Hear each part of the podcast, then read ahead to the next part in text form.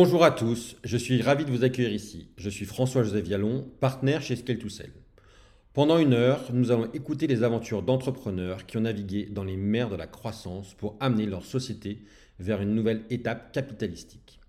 Qu'il s'agisse de cession, d'acquisition ou même de LBO, chaque épisode vous fera découvrir comment ils ont transformé leur société pour surmonter les défis qu'ils avaient face à eux.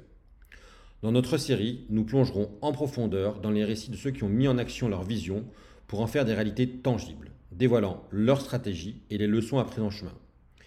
Que vous soyez au début de votre aventure entrepreneuriale ou en pleine phase de croissance, nous vous racontons les coulisses d'aventures humaines destinées à vous guider et vous préparer à votre propre parcours de succès. Alors maintenant, asseyez-vous, détendez-vous et sans plus attendre, place à l'épisode. Bonjour et bienvenue. Aujourd'hui, dans cette nouvelle interview Scale to Sell, je reçois Paul Castet, qui est vice-président chez ICAP. Salut Paul. Salut, enchanté. Alors Paul, on, se connaît maintenant tous les deux depuis euh, plusieurs années vu que tu m'as accompagné dans la session de Stardust. Euh, je vais te présenter avant de te poser la première question. Euh, donc tu es diplômé de Catch Business School, donc à Marseille, et tu es marseillais d'origine. Tu as toujours travaillé dans l'environnement tech digital dans le domaine de la banque d'affaires, et ta plus longue expérience est chez ICAP Partner où tu as eu différents rôles pour aujourd'hui être vice-président. Je pense que tu vas nous, présenter les différents rôles. Euh, voilà, bah écoute, en tout cas, merci d'avoir accepté cette invitation. On est là donc du coup pour parler du rôle euh, qu'une banque d'affaires a dans un processus euh, d'adossement, de cession, de LBO ou autre. Euh, je pense que tu vas d'ailleurs nous détailler un petit peu toutes ces opérations et puis quel rôle vous, vous avez en, tant, que, en tant que banque d'affaires. Euh, c'est un épisode un peu différent des autres épisodes où on reçoit des entrepreneurs et je pense que ce sera tout autant intéressant. Yes, alors mais ravi d'être là effectivement, pour, me présenter un petit peu. Donc, euh, Paul Castet, ouais, je suis vice-président chez Cap Partner. Euh, Cap Partner, moi j'ai rejoint la société il y a un peu plus de six ans maintenant. Euh, en deux mots, notre rôle, nous, c'est d'accompagner les entrepreneurs de la tech et du digital sur trois types d'opérations. Donc le premier, qui est le métier euh, historique d'ICAP, c'est les opérations M&A. Donc on va accompagner les entrepreneurs soit en buy side, soit en sell side. Ça représente encore aujourd'hui à peu près, ouais, je dirais la moitié de notre activité. Ensuite, ça va être du conseil sur du LBO, donc des opérations plus financières et patrimoniales. Euh, et troisièmement, du conseil en levée de fonds. Euh, alors là, on s'intéresse à la partie grosse ou euh, capital développement du, du, marché de la levée de fonds en général. Et donc, notre, plus concrètement, notre mission, ça consiste à mettre tout en œuvre pour aider nos clients à réussir de leurs opérations dans de bonnes conditions. Et dans les faits, c'est une mission qui est assez large hein, parce que ça sollicite des connaissances dans plusieurs domaines euh, que ça soit du marketing, du commercial, de la finance euh, et du juridique. on essaie d'apporter un, accompagnement complet à nos clients pour, euh, les aider au mieux de A à Z dans leurs opérations.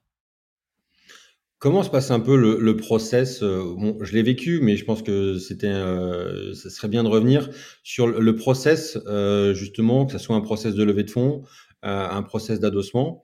On parle souvent aussi de process dual track. Euh, est-ce que tu mmh peux euh, détailler pour euh, nos auditeurs bah, tous ces différents types de process?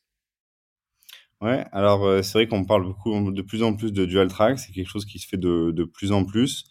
Euh, le process, que ce soit de la levée de fonds, du LBO euh, ou, euh, ou du M&A classique, il se passe en général entre trois, enfin, dans trois étapes. La première étape, c'est une phase de préparation, donc c'est la, phase dans laquelle on va énormément échanger avec nos clients pour les aider à se préparer au mieux. Donc, on les accompagne dans la production de tous les supports marketing qui vont leur permettre euh, d'aller sur le marché avec, euh, avec une documentation clean et carrée. Euh, ensuite, on rentre dans la deuxième phase qui est la phase de roadshow. Ça, c'est une phase pendant laquelle on va prendre contact avec les contreparties, qu'elles soient industrielles ou financières, euh, et on va euh, donc présenter la société, euh, organiser des rencontres avec le management, répondre aux questions et séduire de manière générale les contreparties qu'on a en face de nous. À la suite de quoi, on reçoit donc les, euh, offres non engageantes, les fameuses LOI, euh, qu'on va négocier, qu'on va sélectionner pour entrer dans la phase 3 avec un ou plusieurs. Euh, et dans cette phase 3, le fameux audit, euh, qui est la, la, bête noire de tous les entrepreneurs, parce que c'est hyper chronophage et pas forcément très fun. Euh, donc on, organise ces audits-là, on aide nos clients à, faire ça de la façon la plus fluide possible et en leur dégageant le plus de, de bandes passantes possible. Et ensuite, il y a la dernière phase qui est donc la phase de négociation de la doc juridique. Pas la plus fun non plus pour les entrepreneurs, mais, c'est là où, le diable se cache dans les détails et, là où on commence à travailler main dans la main avec des cabinets d'avocats pour défendre les intérêts de nos clients. Donc voilà, c'est globalement sur tous les types d'opérations, trois grandes phases. Euh, et le, le, rôle du conseil dans ces phases-là est un petit peu différent, mais tout aussi important pour, pour faire en sorte de, de closer des deals dans de bonnes conditions. Quand tu es dans un, un, process euh, sell-side, euh, c'est quoi un peu la différence que tu peux avoir et dans, dans l'approche? Ouais, alors c'est un discours qui est, qui est, assez différent. Par exemple, quand on est en, en sell-side, qui représente globalement 80% de nos opérations, euh, on est dans une démarche qui est euh, vendeuse, c'est-à-dire qu'on va chercher à séduire des contreparties euh, pour trouver le meilleur deal pour nos clients. Là où en buy side, on accompagne des clients dans leur recherche de croissance externe, notamment pour se digitaliser, pour acquérir de nouvelles compétences, etc. Mais donc c'est quelque chose qui est vraiment très différent. Il y a toujours un aspect séduction, puisque même quand on est à l'achat, en fait, bah, il faut, si on veut les meilleures cibles, il faut les séduire, il faut leur donner envie de rejoindre un groupe. Donc il y a, disons, cet aspect commercial euh, qui, euh, qui, est commun. mais moi, à titre perso, je préfère quand même la partie sell side où on a, on a, disons, je pense, un impact qui est plus fort pour nos clients puisqu'on vient aller leur faire changer de vie, quoi. Mmh. Et quand vous êtes buy side, vous avez un rôle de conseil stratégique en préparation euh, du processus ou euh, vous êtes plus ou en général les donneurs d'ordre viennent avec euh, un cahier des charges qui est déjà prédéfini? Alors, il y a toujours un cahier des charges qui est prédéfini, je pense que c'est la base. en revanche, ce cahier des charges, on le fait souvent évoluer et on essaie de travailler au mieux avec nos clients pour le préciser. Ce qu'il y a de plus difficile dans un mandat buy-side, c'est d'arriver justement à canaliser les envies de nos clients pour faire en sorte de, euh, on dire, de creuser euh, une ou deux pistes maximum à la fois. Quand je parle de pistes, c'est pas des, cibles en particulier, mais c'est des, des, secteurs ou des expertises ou des métiers, et pas s'éparpiller euh, avec trop de recherches. Sinon, en général, on n'arrive pas, pas à faire des deals. Donc, il y a un gros travail de préparation dans la définition et la précision du cahier des charges qui va permettre de bien cadrer la mission et d'être efficace. D'accord. Ça ferait justement partie un peu de tes red flags. Un cahier des charges pas bien, pas bien défini? Oui, totalement. Totalement. Si, euh, si avec notre client, on n'arrive pas à se mettre d'accord sur un cahier des charges précis, en général, euh, c'est un no-go pour nous. Et, ça, justement, c'est pareil en sell-side et en buy-side, ou tu vois d'autres red flags que vous pouvez avoir qui vous font ne pas aller avec un client? Alors les ouais non les red flags en buy side et en sell side ils sont euh, ils sont quand même très différents. en buy side je dirais que c'est ce que je viens de dire. Euh, il y a un, autre qui est très important, c'est quand on n'a pas accès à la personne qui décide à la fin et qui fait le chèque. Euh, en général, c'est un vrai red flag pour nous. Euh, voilà. Et mmh. côté sell side, ce qui est normal. Ouais, ce, qui est, à peu près normal, mais qui est qui est vraiment pas toujours le cas. et si je dois donner un contre-exemple, c'est qu'on a travaillé notamment pour le groupe La Poste il y a quelques années. On les a accompagnés dans leur démarche de croissance externe sur la partie IA, intelligence artificielle. Euh, ils avaient un cahier des charges qui était assez large au départ, qu'on a réussi à rétrécir au fur et à mesure. Et, euh, il se trouve que bah, on, parlait pas directement avec le PDG du groupe La Poste, on parlait avec des opérationnels et des équipes M&A. Euh, malgré tout, on a réussi à faire une opération, euh, mais euh, ça a été un petit peu plus difficile que quand on travaille directement pour le dirigeant ou pour le fonds d'investissement qui, euh, va financer l'opération. Côté sell side, c'est assez différent. Euh, nous, euh, les, principaux red flags qu'on voit quand on est dans cette phase de prospection commerciale, c'est des attentes de valorisation qui sont irréalistes. c'est assez difficile pour un entrepreneur de connaître la valeur de sa société. On a tendance à entendre beaucoup de choses quand on lit les médias, beaucoup de bullshit, euh, beaucoup de, d'informations qui sont euh, à peu près vraies, mais qui le sont en fait pas du tout. Ce qui fait que les dirigeants peuvent parfois avoir la mauvaise idée de la valorisation de leur société. Et donc, un de nos, euh, un de nos prérequis, c'est de s'aligner sur la valo. si on arrive au final à faire une opération qui sera très loin des attentes de valorisation initiale, c'est déceptif pour tout le monde. donc, on, on essaie vraiment d'éviter cette situation. En, général, c'est quand, vous avez un client face à vous, il a fait appel à plusieurs banques d'affaires, il vous met en concurrence, c'est quoi les grands arguments que vous mettez de votre côté pour vous différencier? Ouais, la plupart du temps, on est quand même on est mis en, concurrence. en général, les prospects, quand ils s'adressent à des banques d'affaires, on leur demande leurs critères de sélection et très souvent, ça tourne autour de trois choses. La première, c'est le fit humain. Euh, et ça, c'est dans, je pense, 100% des cas, la première chose qui est, euh, est donnée par euh, le client. Le deuxième, c'est le track record. Et le troisième, c'est la compréhension du métier. Donc, la première chose pour nous, pour répondre aux attentes en termes de fit, c'est de montrer de la motivation. Et la motivation, pour la montrer, il faut en avoir vraiment. Euh, donc nous, chez ICAP, ce qu'on fait, c'est qu'on choisit très soigneusement les opérations sur lesquelles on décide de travailler euh, et on se permet de dire non dans beaucoup de cas. Le but étant de, quand on choisit un mandat, d'être motivé à 200% pour aller au bout.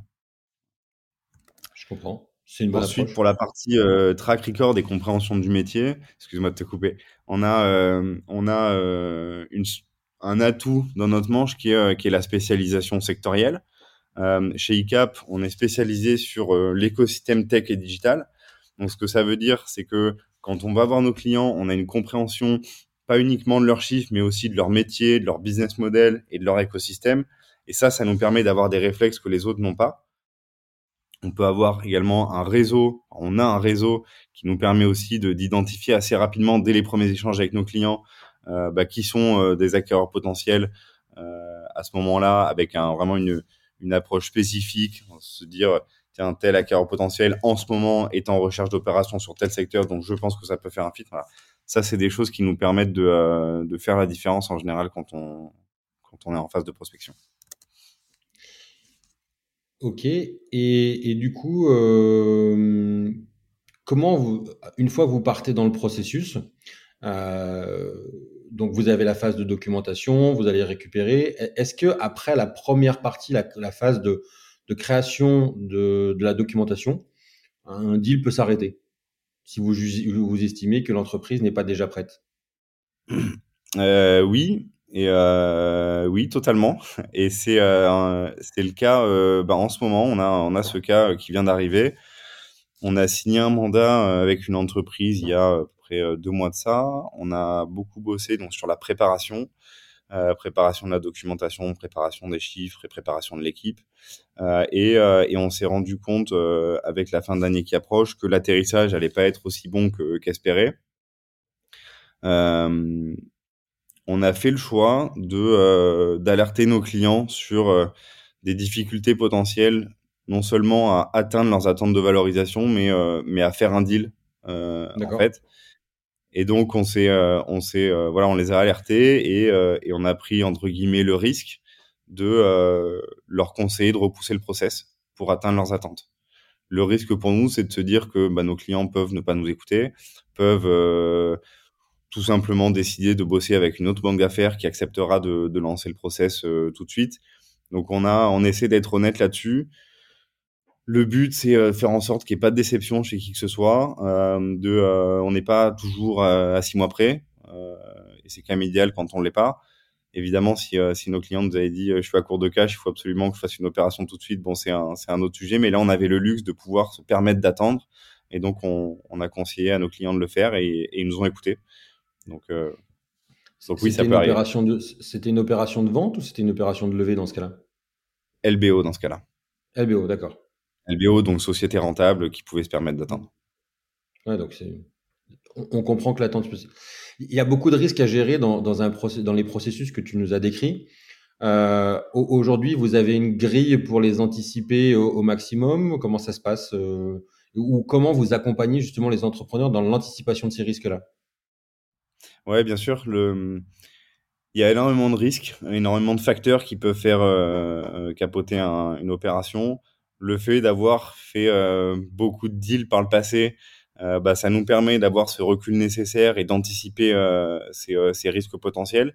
Donc il y a un travail qu'on fait systématiquement avant même de signer un mandat, c'est d'utiliser notre grille de lecture avisée, aguerrie, je dirais, pour essayer d'anticiper, identifier ces risques. une fois qu'on les a identifiés, quand c'est des risques qui sont intrinsèques à nos clients, à la société de nos clients, ben, on, va travailler ensemble, construire un argumentaire pour faire en sorte d'anticiper tout ça. Le plus important, c'est pouvoir anticiper euh, pour pouvoir se préparer euh, et éviter de se faire déstabiliser, par exemple, par une question qu'on n'aurait pas, euh, qu'on n'aurait pas vu venir, sur une faiblesse de la société qu'on n'aurait pas vue. Donc oui, notre travail vraiment dans la préparation, il est d'essayer d'aider nos clients à, travailler le bon discours et à anticiper ces risques.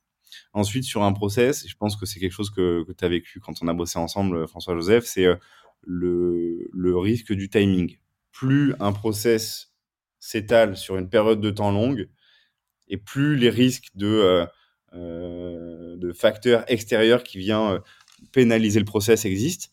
ça me fait penser à une opération qu'on a faite également il y a, il y a longtemps avec des clients qui a beaucoup duré dans le temps. Il y avait un sujet de risque sur leur business.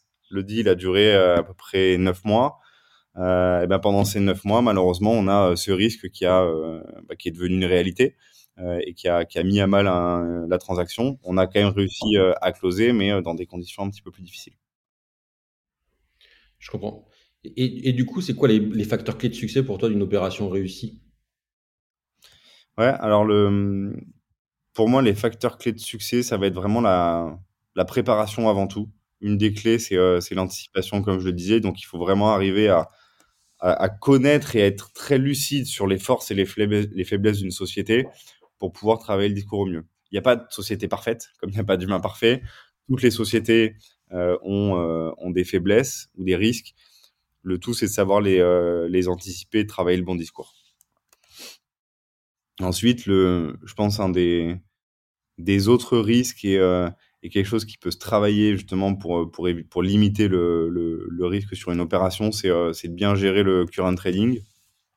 On a beaucoup d'opérations qui malheureusement vont s'arrêter euh, ou euh, ne pas aller au bout dans les conditions espérées à cause du current trading.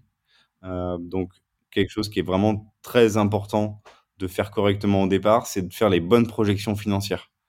Euh, si on veut vendre un business plan qui est trop vendeur et qu'on se retrouve dans, au cours des discussions qui prennent un petit peu de temps euh, à ne pas suivre son budget, il y a un, effet qui est hyper déceptif pour tout le monde euh, et qui, peut faire tomber à l'eau des discussions. Donc, travailler bien en amont, sur les projections financières et notamment celles à court terme, c'est quelque chose de vraiment important. Donc globalement, on en revient toujours à la même chose, la préparation.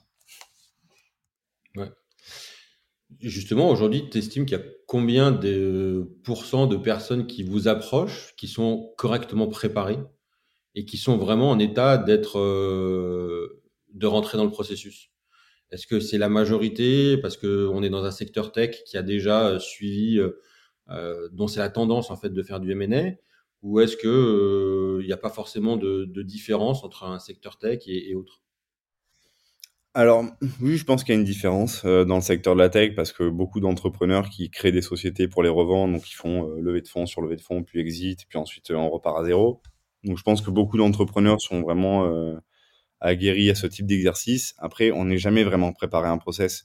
Quand on est entrepreneur, on fait un million de choses en même temps, on a le, le, nez dans le guidon et on prend rarement le temps de s'arrêter et se dire ok ma boîte aujourd'hui c'est quoi? Quelles sont mes forces? Quelles sont mes faiblesses? Comment je veux la vendre? euh, donc non je pense que personne n'est assez préparé à un process.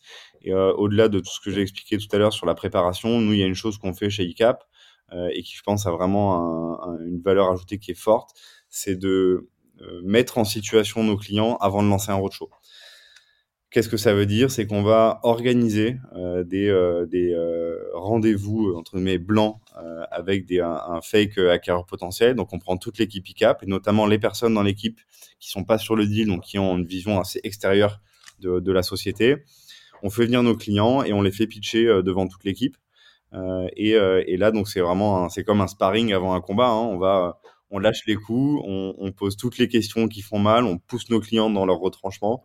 Euh, et, euh, et, comme ça, ensuite, quand on arrive face à des vraies personnes qui ont un petit peu de respect, euh, le, le, les, questions en fait sont anticipées. On a déjà été amené à, trouver un argumentaire, à s'entraîner à le dire, et en général, ça se passe bien. Ça, c'est quelque chose, je pense, qui est, qui est vraiment important. On a beaucoup de retours positifs de nos clients à ce sujet, et, et assez souvent, alors on a déjà eu des clients qui étaient top dès la première euh, présentation, mais c'est pas la majorité des cas. Et en général, entre la première euh, présentation blanche et la dernière, il y, a un, écart qui est assez significatif. Je comprends. Euh, et, du coup, en fait, je dirais, euh, tu disais qu'il y a beaucoup d'entrepreneurs qui sont aguerris parce qu'ils font le lever de fonds sur lever de fonds, mais du coup, euh, des sociétés bootstrap qui veulent se vendre euh, ou qui n'ont pas vécu euh, avant d'événements capitalistiques, c'est quoi les grosses erreurs que tu peux observer chez eux ou les gros points, les gros points de vigilance? Je dirais que c'est le, c'est assez différent de travailler seul versus travailler avec des actionnaires. Quand on travaille seul, on porte pas forcément autant d'importance au reporting financier euh, que quand on a l'habitude d'avoir des fonds à son capital ou des business angels. Euh, et, euh, et, en général, les entrepreneurs qui ont euh, toujours fait seul sans jamais euh, ouvrir leur capital ont pas un, reporting financier qui, est à la hauteur des attentes de leurs futurs partenaires. Donc un de, notre, de, un de nos boulots aussi en tant que conseil, c'est de euh, préparer la donnée financière de façon à ce que quand on arrive face à des personnes euh, euh, qui vont poser les questions, on ait les réponses, enfin que le dirigeant ait les réponses et qu'il soit capable de sortir des chiffres rapidement. Il y a vraiment quelque chose que, qui est très peu apprécié, des, que ce soit des fonds ou des acquéreurs potentiels, c'est quand ils ont en face un dirigeant qui ne connaît pas ces chiffres. et donc là, notre travail, c'est vraiment de, d'aider les dirigeants pendant la phase de préparation à, rentrer dans les chiffres, à les connaître par cœur euh, et, euh, à savoir les, euh, les, manier. Et ensuite, faire en sorte que, euh, même post-process, les, euh, les méthodes de suivi des KPIs, de suivi financier, continuent d'être utilisées. Donc très souvent, il nous arrive de créer des, fichiers de suivi, par exemple de fichiers clients ou de BP pour nos clients. et l'idéal, c'est quand euh, on se rend compte que des années après, ils continuent à utiliser ces fichiers-là. Dans, dans, votre process de préparation, vous, vous rentrez dans l'opérationnel du client pour comprendre comment ça fonctionne, pour l'optimiser éventuellement, ou, ou vous, vous arrêtez plutôt aux chiffres financiers? Non, non, du tout, on s'arrête vraiment pas aux chiffres, et je pense que c'est ce qui nous différencie de, pas mal de banques d'affaires. Quand on a un, scope généraliste, on peut pas connaître tous les business. Euh, nous, notre force, c'est que on est vraiment spécialisé sur l'écosystème tech et digital. Alors, ça veut dire beaucoup de choses en termes de vertical métier. Pour le coup, on est, euh, assez agnostique, donc on travaille aussi bien euh, marketing que la HR tech, que la fintech, etc.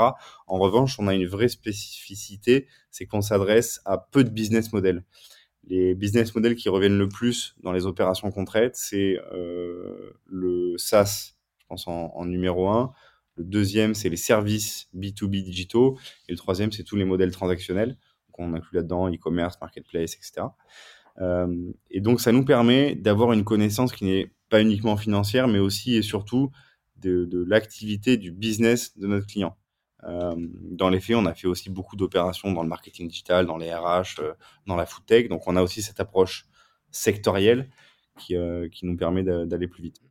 Et au-delà de ça, toutes les sociétés avec lesquelles on travaille ont un actif technologique, quasiment toutes. Et vendre une société technologique, c'est avant tout vendre son actif technologique. Donc, si on veut être capable de le vendre, il faut tout d'abord le comprendre. Et donc, dans notre phase d'analyse, mais aussi dans les négociations ou dans les discussions qu'on a avec les acteurs potentiels, on, parle, on parle avant tout business euh, et tech. Justement, sur, sur la tech, on, on, on, a lu dans la presse que ces dernières années, c'était beaucoup plus compliqué, que ce soit pour les levées de fonds euh, ou même pour le M&A qui n'avait pas forcément pris le relais euh, encore euh, dans les opérations.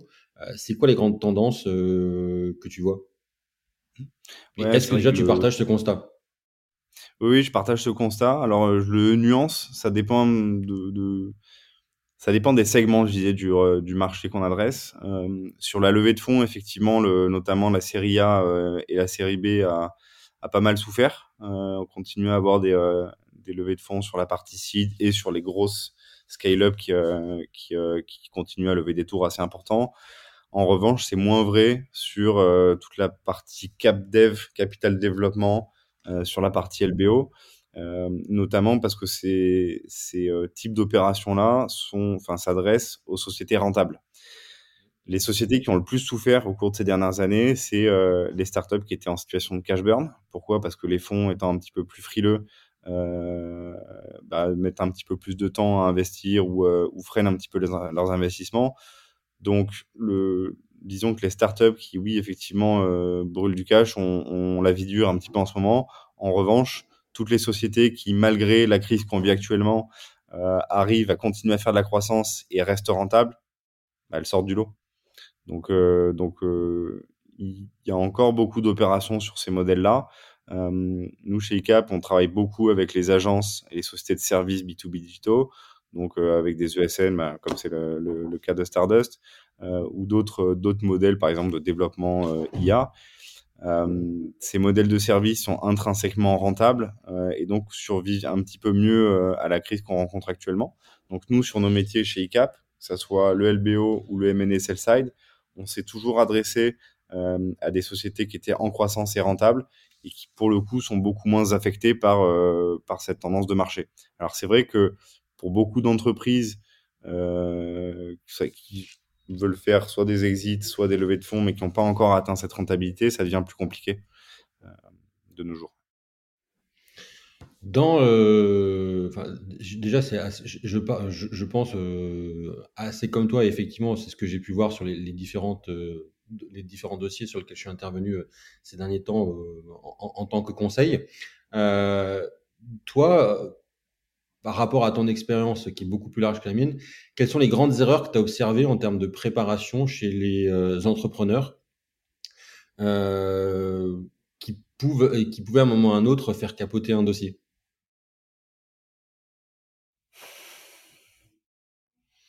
Les plus grandes erreurs. Euh, Ou les erreurs qu'on retrouve le plus souvent? Le manque de préparation.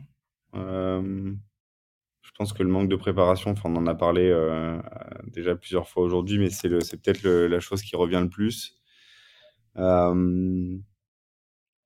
avoir des attentes de valorisation qui sont, qui sont trop élevées, j'en ai déjà parlé également, mais c'est vraiment ouais, assez souvent ce qui peut, ce qui peut poser problème pendant un process. Euh, Alors, je, reformule ma, question d'une autre façon. C'est quels sont les points de vigilance qu'un groupe peut avoir et, qui peuvent choquer le plus un entrepreneur? Euh, Ce qui peut le plus choquer un entrepreneur, je pense que pendant la partie, euh, la troisième phase du process, qui est la, négociation juridique, c'est là où les entrepreneurs, en général, ont le moins de connaissances euh, puisque ça sort vraiment de ce qu'ils savent faire. La partie chose, c'est quand même très commercial. Donc, en général, euh, tout ce qui est négociation, quand on est à la tête d'une boîte, on, maîtrise. Mais la négociation juridique, on a, les entrepreneurs apprennent plein de, plein de choses.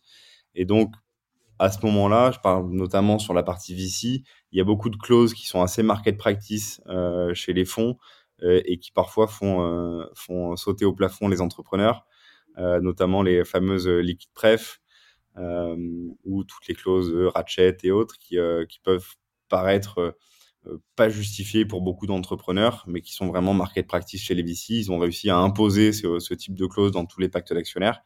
Et, ça m'est arrivé plusieurs fois de voir des entrepreneurs qui tombaient de leur chaise à ce moment-là. Et est-ce que dans est-ce que tu juges que les entreprises en général sont assez préparées sur les aspects RH post euh, acquisition. Alors, je pense aux aspects RH, c'est une, chose qui est certaine, mais euh, quand, euh, quand un processus d'acquisition va arriver, on sait qu'il va y avoir une intégration. Comment vous, vous accompagnez vos clients aussi sur cette partie-là? Ou en tout cas, leur faire prendre conscience qu'il va y avoir des changements? Mmh. bah, Encore une fois, je pense que ça fait partie de la préparation en amont. Quand un des points clés, quelque chose qui est vraiment regardé par les acquéreurs ou les investisseurs, au moment de faire une opération, c'est est-ce que j'ai une structure de euh, management qui est assez solide et qui permet de euh, réduire la dépendance de la société à ses fondateurs? dans les opérations qu'on fait, il y a toujours une phase de transition dans laquelle les entrepreneurs s'inscrivent, plus ou moins longue. parfois, c'est très long quand les entrepreneurs y trouvent leur compte, mais la plupart du temps, ça, ça tourne en général quand même entre 18 et 36 mois. les, les acquéreurs et les investisseurs ont quand même besoin à terme d'avoir une structure qui continue à tourner, notamment sur les business de service, euh, mais pas que, hein, mais sur les business de software, c'est à peu près la même chose, dans une moindre mesure. Mais donc le, le la partie RH, elle est scrutée par ces acteurs-là dès le début. C'est est-ce que j'ai les généraux, est-ce que j'ai en interne les personnes nécessaires? Pour faire une bonne transition. Donc nous, c'est quelque chose qu'on qu'on travaille dès le début avec nos clients et, euh, et on s'assure toujours d'avoir en interne les personnes qui sont identifiées pour, euh, pour réfléchir à la suite. Si c'est pas le cas, on, on trouve des solutions. C'était, j'allais dire ça.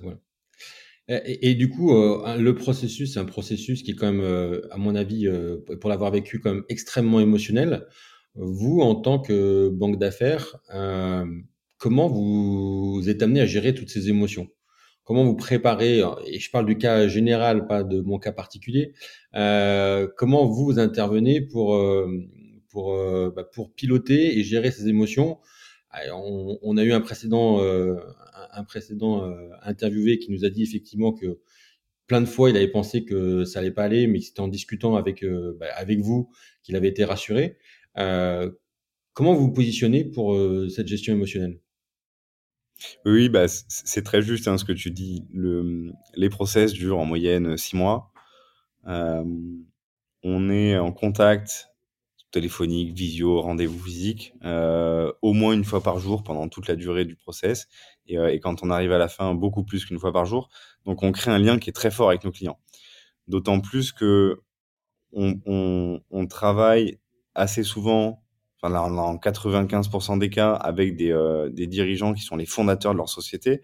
Donc il y a un aspect émotionnel pour eux qui est très fort. C'est leur bébé, ils l'ont construit, euh, ils ont investi beaucoup d'énergie, ils ont fait des sacrifices pour, euh, pour que la société devienne est. Donc il y a, il y a cet aspect très euh, émotionnel. Pendant un deal, il y a toujours des hauts et des bas. C'est jamais un long fleuve tranquille. Euh, et, euh, et, donc, on a un rôle qui est, qui est hyper important là-dessus, puisque nous, on a ce recul nécessaire qui nous permet euh, de, de gérer nos propres émotions, parce qu'on en a aussi pendant, pendant les deals. Mais, mais on a vraiment ce, ce rôle qui est hyper important de gérer les émotions de nos clients dans les conversations quotidiennes qu'on a avec eux pour faire en sorte qu'ils tiennent le coup. Parce que, euh, oui, bah, en général, c'est euh, des deals qui sont game changers dans la, dans la vie de nos clients. Donc, euh, il, faut, faut savoir le gérer. Parfois, on dit qu'on est un peu le psy de nos clients euh, pendant une période. Quel conseil tu donnes, tu donnes justement à un dirigeant euh, pour se préparer personnellement à vivre ce processus? Bah, Tout d'abord, se faire accompagner. Euh, non, c'est réfléchir, je pense, commencer à y réfléchir vraiment en amont. Il y a beaucoup de choses, beaucoup d'actions à, à, entreprendre en amont pour faire en sorte d'être prêt le jour J.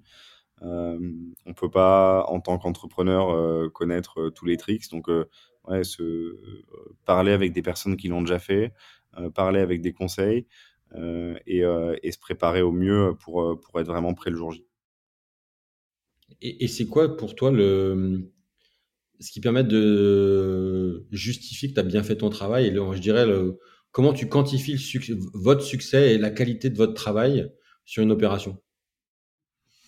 Un client qui nous, euh, qui nous recommande, en général, c'est un, un bon marqueur. C'est pas faux. je comprends. Alors, on travaille que... vraiment sur un métier. Les, les entrepreneurs, euh, euh, quand ils ont terminé une opération, en général, ça fait un petit peu de bruit dans la presse, etc. Donc, euh, beaucoup de, de, discussions autour, autour de ça. Et, et, et, quand effectivement un, un entrepreneur dit du bien de nous, c'est la meilleure des récompenses. On se donne vraiment, vraiment à fond sur nos deals avec un modèle qui est largement à la performance pendant des mois, donc on prend des risques. Euh, et, euh, la, meilleure des récompenses, c'est de voir un deal qui se passe dans de bonnes conditions, avec des clients qui sont, qui sont satisfaits du boulot et qui en parlent. Comment tu conseillerais euh, un entrepreneur et pas forcément justement tech digital euh, Tu as parlé du fit humain tout à l'heure, pour qu'il choisisse bien sa, sa banque d'affaires. Qu'est-ce qui fait que au-delà du fit, il y aurait euh, des, euh, des critères de sélection d'une banque d'affaires plutôt qu'une autre Est-ce qu'il y a la taille du deal? que... Est-ce qu'il y a l'aspect la, Est-ce qu'il y a l'aspect international euh... Je pense que le plus important, c'est que la personne en face de, de l'entrepreneur comprenne son métier. Euh, on peut pas vendre une société si on comprend pas euh, les enjeux, ses enjeux, ses forces, ses faiblesses, sa techno, etc. Donc, euh, avoir quelqu'un en face qui comprend son métier, ça c'est euh, crucial. Et, euh, et ça, en général, ça vient quand on a fait déjà des opérations dans le secteur. Euh, et ensuite, ce que tu disais sur la taille, c'est très juste. Souvent, les entrepreneurs aiment bien avoir le gros nom pour, comme banque d'affaires. Alors, effectivement, c'est souvent très bien. Mais si on va taper une banque d'affaires qui est mal dimensionnée par rapport à la taille de son opération, ça fonctionne pas. Et pareil à l'inverse, hein, si, on, si on prend une société qui est, une banque d'affaires sous-dimensionnée, euh, ça risque de créer des problèmes aussi. Dans un cas, si on prend une banque qui est surdimensionnée, on va être le petit deal parmi tant d'autres qui va être géré euh, euh, par les stagiaires ou les juniors. Et, en général, bon, ben, c'est pas ça qu'on attend. À l'inverse, si on donne un mandat beaucoup trop gros à une banque d'affaires qui n'a pas l'habitude de gérer ça, elle n'aura pas forcément le bon réseau, elle n'aura pas l'organisation interne, les équipes pour supporter la charge de travail. Donc, c'est très important d'aller chercher des personnes qui, ont, euh, qui sont dimensionnées pour, euh, pour bosser et se mettre à 200%. C'est toujours une histoire de, de motivation et d'énergie à la fin. À, à, la fin, fin, quand le process est terminé, euh, vous continuez d'accompagner vos clients comment? En créant, euh, enfin en gardant du lien. Euh, comme je le disais tout à l'heure, on passe beaucoup de moments et des moments assez forts émotionnellement ensemble. Donc euh, en général, euh, c'est même pas un boulot, c'est c'est de l'humain. On, aime bien garder, prendre des nouvelles de nos clients, savoir un petit peu ce qu'ils font après. En général, euh, ça arrive quand même très régulièrement que nos clients repartent dans l'entrepreneuriat assez vite, soit en montant des sociétés, soit en rejoignant des, des grands groupes. Donc après un exit, l'histoire est, euh, est, rarement terminée. On continue d'établir de, des relations assez fortes avec tous nos anciens clients. Est-ce que pour toi, là, dans l'interview, il y a des points qu'on n'a pas abordés, que tu aurais aimé aborder?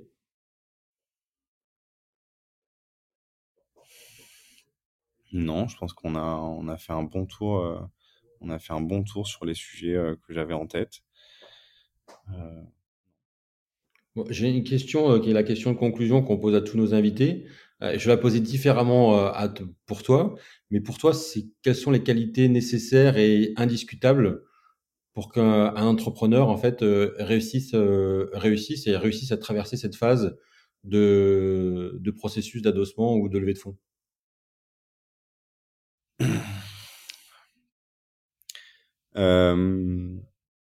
Qualité humaine, commerciale, je dirais, parce qu'avant tout, euh, on va vendre une histoire à, des personnes qui sont en face de nous et qui ont envie d'y croire. Donc c'est qualité humaine, euh, qualité de pitch, euh, savoir être convaincant, savoir être impactant. Je pense que c'est la première des qualités. Deuxièmement, c'est s'investir.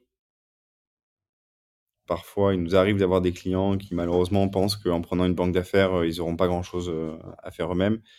Euh, alors, on, on, on, leur, on, les décharge au maximum de toutes les tâches euh, auxquelles ils sont pas, pour lesquelles ils sont pas essentiels, euh, mais, mais on peut pas tout faire à leur place. Donc, le, je dirais que l'investissement est vraiment important. Tu vois, typiquement, quand on est en rendez-vous, euh, si dès qu'un un fonds, par exemple, pose une question financière, c'est le banquier qui répond, en général, c'est pas c'est pas hyper bien vu. Donc, euh, il faut vraiment que l'entrepreneur le, le, soit hands-on, connaisse euh, connaissent ses chiffres, connaissent euh, toute la, documentation qu'on qu l'a aidé à produire. Euh, donc vraiment un, investissement qui est fort. Euh, et ensuite, je pense une une ouverture d'esprit. Euh, il faut savoir euh, sortir un petit peu de, de son confort. quand on est entrepreneur, notamment si on a personne à son capital, on a l'habitude de faire des choses de telle manière euh, et on n'a pas forcément envie d'en changer. C'est un peu le principe de travailler à son compte. Euh, mais quand on se met dans une démarche euh, d'exit ou, de levée de fonds, bah, on vient s'associer avec des personnes qui n'ont pas forcément la même façon de faire. et si on reste dans, sa zone de confort, en général, le, match fonctionne pas bien. Donc il faut arriver à, se mettre à la place des autres, comprendre les, enjeux de la personne qu'on a en face de soi et essayer d'y répondre au mieux. J'aurais une, en fait, une, question là qui m'est arrivée en, t'écoutant, mais du coup, c'est, c'est quoi le pire défaut du, de l'entrepreneur de la, enfin, qu'est-ce que entre, qu'est-ce qu'un groupe va juger comme étant le pire défaut d'un entrepreneur quand il fait un processus d'acquisition?